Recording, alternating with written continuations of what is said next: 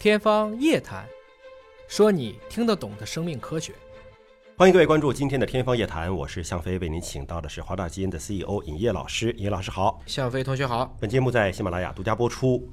我们今天关注啊，吃错饭。真的可能会死人的啊！这不是坊间的传闻，不是小道消息，是著名的医学杂志《柳叶刀》发布了全球饮食领域的第一个大规模的重磅研究，对一百九十五个国家和地区的饮食结构造成的死亡率和疾病负担做了一个调查，结果给出来的，哎呦，中国人啊，大概有百分之二十是死于吃错了饭。咱们解读一下咱们的饮食的食谱到底有哪些问题啊？啊，这应该说是《柳叶刀》时的一篇重磅，他强调了是全球饮食领域的首个第一个大规模重磅研究。它不仅仅是一百九十五个国家，更重要的是它的时间跨度是从九零年一直研究到了二零一七年，三十年的啊，这是应该说是非常殚精竭虑的一篇大文章。结论里边就包括了什么呢？中国因为饮食结构导致死亡率、发生率啊，到底是多少？而且呢，告诉你比较了一下，比美国高出了许多。可是你看，我们印象当中，嗯。吃炸鸡的都是美国人在吃啊，好像什么都来炸，他饮食的食谱更不健康吧？万物皆可炸。对呀，我们应该比他健康丰富多了。但仔细想一下，你是在什么地方看见美国人吃炸鸡？快餐厅啊？这个在大片里面吃炸鸡的，吃这种 Dunkin' Donuts 的啊，快餐吃各种各样的糖豆的，嗯，吃大罐的可乐的，嗯，是什么人种？就是相对比较贫穷的人，穷人黑人，大家都拿着特别大桶的汉堡、巨无霸。所以美国这个统计的时候，你不能简单的理解成统一的是美国。我们单说美国的平均寿命比中国高三岁，美国的健康的预期寿命比中国还低一个零点二到零点三岁。但是美国的人均的卫生健康投入是中国人的十倍到二十倍。但是你如果把美国分层去看的话，你会发现它的白人社群还有这个亚裔。在美国的亚裔应该来讲也是属于比较精英的阶层，比较高知的人群啊。那这一部分呢，实际上它的整个的寿命啊、健康程度其实是跟最发达的欧洲国家是相当的。嗯。但如果你看它的墨西哥人、嗯，印第安人，他现在还有一小部分印第安人，包括刚才说的黑人，就变成了这个世界上最不健康的人。所以整个美国要分成去看，万物皆可炸，也不是都炸到了所有的美国人上去。美国收入越高的，越是吃水果蔬菜。天然饮食，嗯，就是没有特别的均衡。但其实中国在这点上也很相似，因为中国地大物博，口味非常的复杂。有的地方吃点清淡，有的地方吃咸口，有的地方吃甜口，有的地方吃辣口啊，这不一样啊。那么这个可能只能算平均了，对吧？你看他给出了一个结论哈，这篇文章当中两次 Q 到中国，说二零一七年的统计，中国因为饮食结构问题造成的心血管疾病的死亡率和癌症。的这个死亡率都是在世界人口的前二十的大国当中啊排到了第一名，我们排到了第一位，但是是因为这些疾病的死亡率。题目当时用的是 systematic，也就是从系统上去做的这个分析啊。但是你像比如说中国的癌症特别高发，我认为不能都归咎在饮食上，嗯，还有环境呢。对啊，我们这几年的整个的污染。不管是雾霾还是地下水，这些大家可能也都越来越多的去产生了各种各样的担心，肯定也包括了高速增长人们的这种心理的压力和焦虑，都可能都在啊。但是就是有一些呢，应该是全球都增加，对。但是中国处于一个高速的经济的发展期，这个期间可能确实问题会多一些。中国它的新发癌症数占到全世界的百分之四十，而心血管疾病。这个死亡率呢，可能也不光是中国高，其实美国也不低，只不过美国更加的努力的去控制这两类的疾病。所以看过去的二十年，美国这两个疾病虽然还高发，但它的趋势是开始向下走了。因为这主要是研究饮食领域哈，你看我们的近邻东亚的日本，它就有着最低的。饮食结构所造成的全因死亡率和心血管的疾病的死亡率，以及糖尿病的死亡率。哎，我们近邻的日本的饮食那清淡呐，那那是真清淡啊。日本的饮食呢，可能不能叫清淡，嗯，就是我们一般说从营养学上来看啊，日本的饮食结构和地中海的饮食结构是比较接近的，嗯，尤其是喜欢吃海鲜、海鲜、海产品、各种鱼类，而且很新鲜的一些水果和蔬菜，对，而且特别重视均衡。就日本的食材是无所不包的，嗯，而中国的食材其实主要是以碳水化合物为主，主要是主食，我们吃的太多了。而且我到日本旅游的时候也感受到哈，它的很多餐厅的上菜的这个量哈，基本上让你吃完了之后不饿。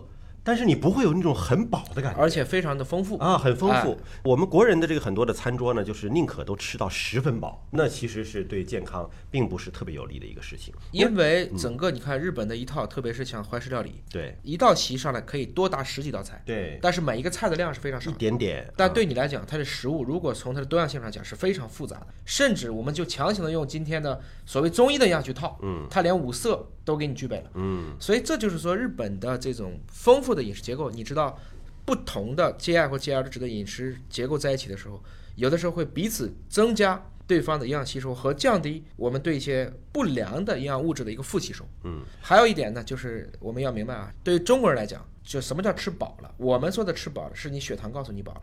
这里你胃实际上吃饱是有一个时间差的，嗯，所以说你觉得你七分饱的时候，其实就已经饱了。你看，我们原来一直在说你吃这个脂肪类的、吃油太多了啊，对身体不好。后来呢，是渐渐有一个新的研究推翻了这个结论，说吃糖多的这个不好，比吃脂肪危害更大。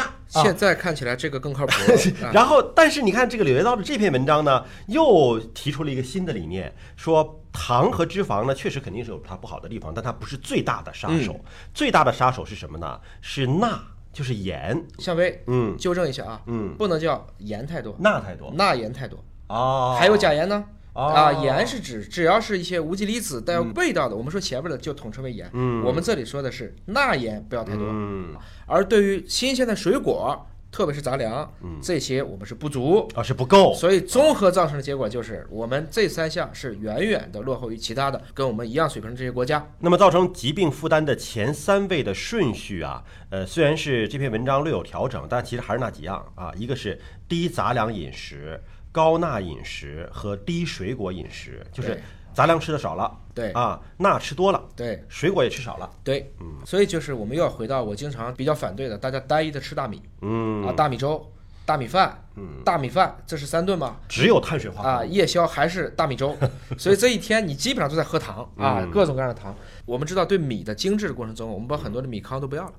所以当年这个是陈云吧，应该讲过一句话，说现在这个有意思啊，人吃碳水化合物，嗯米糠都给猪了，猪吃维生素，嗯，因为米糠当中富含的这些，比如说维 B 类的，对都被猪吃了。对，所以这个过程中呢，如果你天天吃大米饭，就变成天天吃糖，没事我时间长了就会引起对应的问题。我们不把猪也给吃了吗？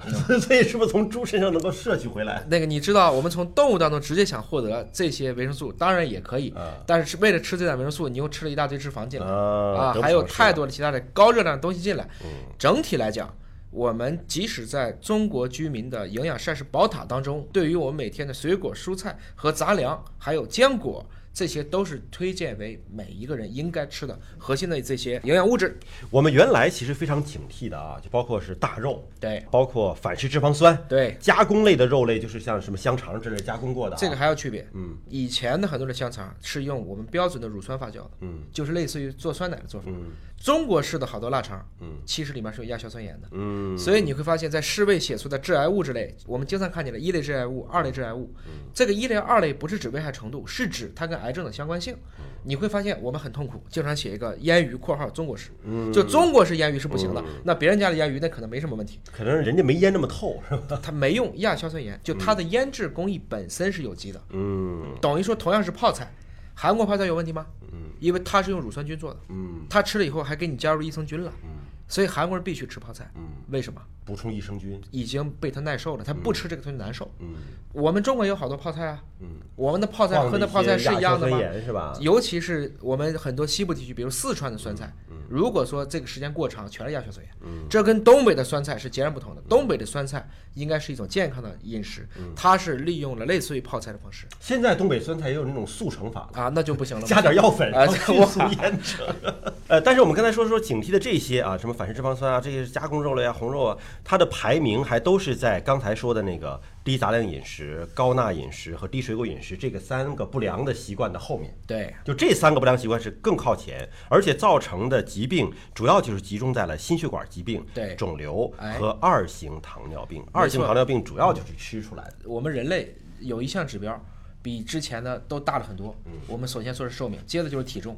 我们这一代人平均身高体重比上一代人足足重了三十斤呢。三十斤，三十斤，你可以问问你的父辈，他如果赶上我们低标准的时候，实际上是不可能吃到我们今天这个水平。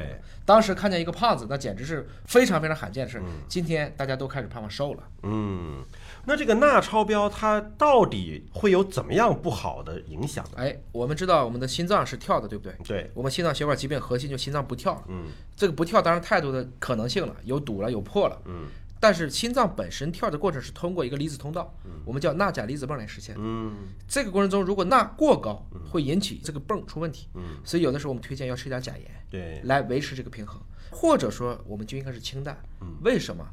动物在自然界中，我们知道获得糖是很难的，对吧？是，获得盐也是很难的。对，在之前没有像今天这么好的，比如说制盐工业。嗯，你知道以前我们有盐帮吧？哦，盐帮，听过吧？清朝对盐帮、盐帮，是垄断的嘛？国家垄断，对，专门有人去运盐的，专门有人倒私盐的。为什么能拿到盐很难？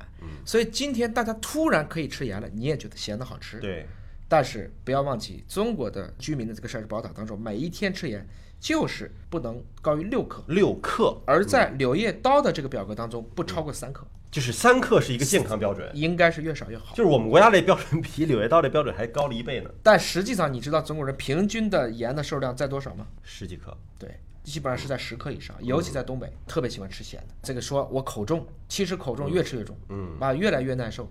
那最后心脑血管加在一起的死亡率超过了肿瘤。关键我们钠的摄取啊，不仅仅是在饭菜饮食当中添加的食盐，对。现在很多人愿意喝的这很多饮料，尤其是有一些功能饮料，你去看看那个配料表当中，没错。钠钾离子什么很多，也很多啊的，，那个是一个，毕竟还是个均衡配比，对。它最少还有钠还有钾，对。它一起给你吃。而我们现在最麻烦的是在于中国人好多的习惯，比如说我们喜欢吃榨菜，嗯，我们喜欢吃豆腐乳，各种各样很咸的东西，对，因为你十几个人一起吃，那可能就带来今天这种统计学的结果。嗯，那到底应该怎么吃？第一点就是低钠，低钠，低钠，低钠，低钠，低钠少吃盐，对。一定要少吃盐对。啊。这个六克三克是个什么概念啊？我之前是跟这个呃协和医院的营养科的这个于康主任聊过这个事情，嗯，他说这相当于是一个啤酒瓶的瓶盖儿，嗯，装一瓶盖儿的盐，然后你还得把上面高处那个部分把它抹掉，嗯，剩下的那个啊。是你一天的量，嗯，就是你一天做菜就只能用这么点儿。所以就是在西方呢，他为什么做菜好做呢？它都是量化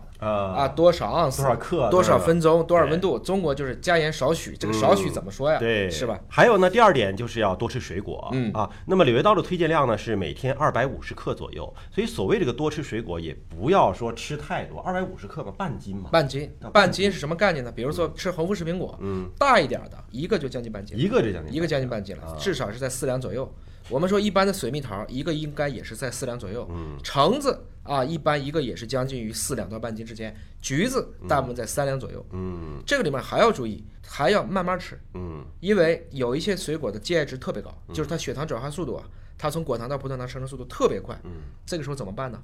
慢慢嚼。嗯，我晚上也爱吃水果，嗯以前给我块西瓜，夸夸两口吃完了，现在把它切片儿，切成小细薄片儿，然后你啊拿一个 水果叉吧，就叉吧，速度就慢了。我很喜欢吃水果，但是也必须现在要有一些方法去控制，让它缓释。我们之前讲过，就是说水果的果糖摄入过多也是不好的，一样对吧？糖分过多也是不好的，一样所以你想，一天是二百五十克，咱们考察考察啊，嗯。如果爱吃水果的人，有可能是这一顿就二百五十克，不止，我年轻的时候，我是说十几岁的跟我爸，那个时啊。候在北方冬天拿一筐苹果，嗯。我们两个人一宿能吃三十几个苹果，就看着电视啃着苹果，就是一直这么吃。啊。国光苹果也不大，是吧？哎。而且大家要有几个误区啊，就是第一个是在于有些人我不吃水果，这错了；第二个是也不一定都吃水果，吃蔬菜也行，嗯。因为植物学上没有概念什么叫水果。嗯，你说什么叫水果？